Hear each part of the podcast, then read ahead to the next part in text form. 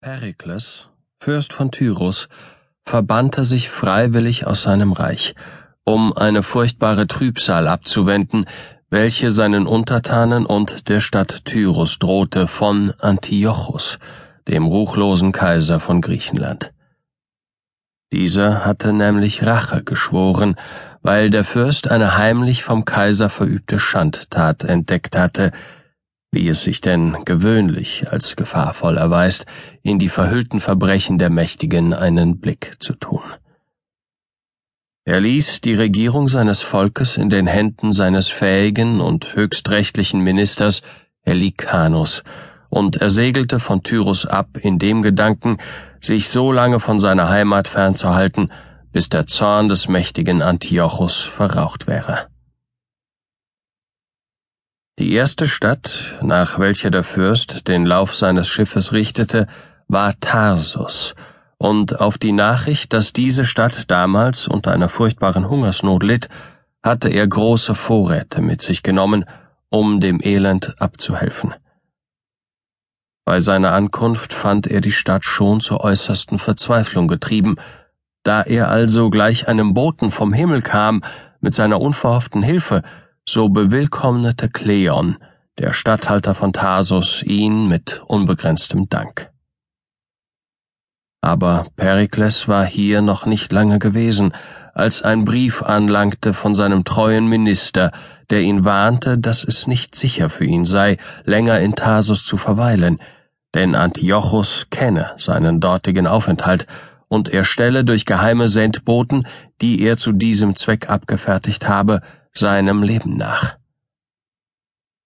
Sofort nach Empfang dieses Briefes segelte Perikles wieder ab, begleitet von den Segensgebeten eines ganzen Volkes, das durch seine Güter vom Hungertod errettet war. Er war noch nicht weit gesegelt, da überfiel sein Schiff ein furchtbarer Sturm, und alles, was an Bord war, ging unter, mit Ausnahme von Perikles, der von den Wogen nackt an ein unbekanntes Gestade geworfen wurde. Hier war er noch nicht weit gewandert, als er einigen armen Fischern begegnete, die ihn in ihre Hütten einluden und ihm Kleider und Nahrung gaben. Die Fischer erzählten Perikles, dass ihr Land Pentapolis hieße und dass ihr König Simonides sei, gemeiniglich der gute Simonides genannt, wegen seiner friedlichen Regierung und seiner guten Verwaltung. Von ihnen erfuhr er auch, dass König Simonides eine schöne junge Tochter habe und dass am folgenden Tag ihr Geburtstag sei.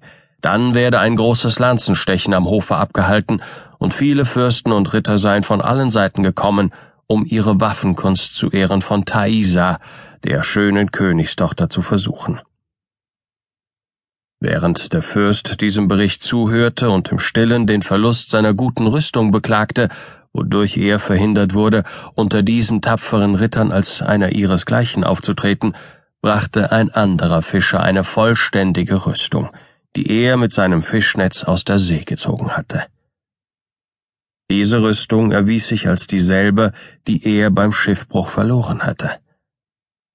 Bei der Betrachtung seines eigenen Panzerrockes rief Perikles aus Dank dir, Göttin des Glücks, nach all meiner Trübsal gibst du mir einen Ersatz. Diese Rüstung war ein Vermächtnis meines verstorbenen Vaters, um dessen Willen ich sie so sehr geliebt habe, dass ich sie auf allen meinen Reisen mit mir führte. Die wilde See raubte sie mir, aber da sie ruhig geworden ist, hat sie sie mir zurückgegeben. Dafür danke ich ihr, denn seit ich meines Vaters Erbteil wieder habe, erachte ich meinen Schiffbruch für gar kein Unglück mehr.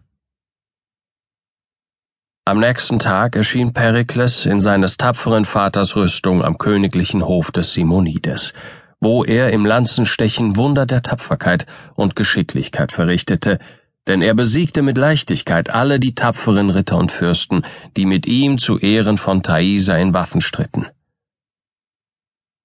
Wenn tapfere Krieger am Hof in ritterlichen Spielen miteinander wetteiferten um eine Königstochter, so war es herkömmlich, dass, wenn ein einziger sich als Sieger über alle anderen erwies, die hohe Dame, deren wegen diese Taten der Kraft unternommen waren, dem Überwinder Ehrerbietung und Gunst erwies, und Thaisa wich nicht ab von dieser Gewohnheit.